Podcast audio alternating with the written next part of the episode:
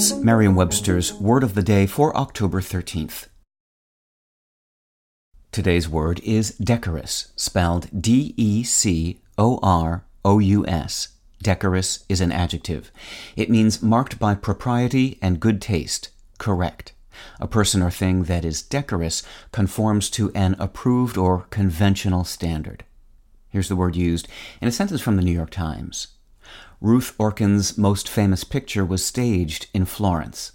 Learning from a young American student how Italian men ogled and catcalled women, Orkin posed her in a picturesque but slightly seedy setting, looking straight ahead with an uncomfortable expression as she passed a gantlet of male bystanders. Taken in 1951, the picture offers a feminist rejoinder to a celebrated Richard Avedon image made 4 years earlier of a Dior fashion model standing in Paris's decorous Place de la Concorde as three appreciative but respectful young men stride by.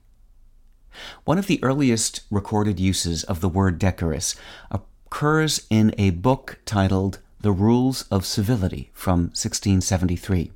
It came in these words: "It is not decorous to look in the glass, to comb, brush, or do anything of that nature to ourselves, whilst the said person be in the room." This rule of thumb may be a bit outdated.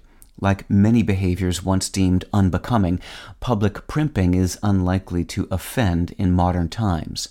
Though mores shift, the word decorous lives on to describe timeless courtesies like polite speech, proper attire, and covering one's cough. With your Word of the Day, I'm Peter Sokolowski. Visit Merriam-Webster.com today for definitions, wordplay, and trending word lookups.